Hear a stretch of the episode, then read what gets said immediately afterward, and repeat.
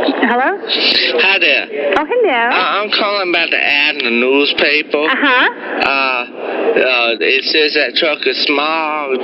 Yes, uh huh. Okay, uh, would you guys be interested in buying a dog box? No. Uh, can I buy that truck and put a dog box in it to sell as a truck with a dog box?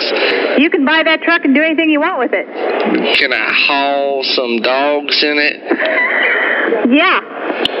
Uh, why- it doesn't say clearly in the newspaper what kind of truck it is. Yes, it does. It's an 84 Chevy. 84 Chevy. Uh, it, it doesn't say though what color it is. Beige. It's beige. Would a deer running across a field see a, see a beige truck? Never. Never.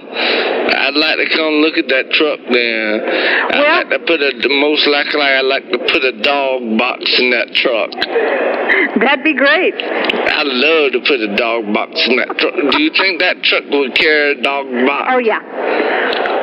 Okay. Would that truck carry a couple of dead deer on top of that dog box? Four or five. Four or five. Uh, uh, woman, where you been hunting at? 'Cause I never get no, no uh, four or five deer. I'm the one sitting. uh, me too. You got me laughing too. Well, I want to know where you been hunting. All over. Mm. Well, okay. Well, I'd like to make an, esca- uh, an an appointment to come see that dead dog box holding truck. Okay. You'd ha- I'll have to take your name and number and have my co- husband call you. Okay, my name is Al Cashew.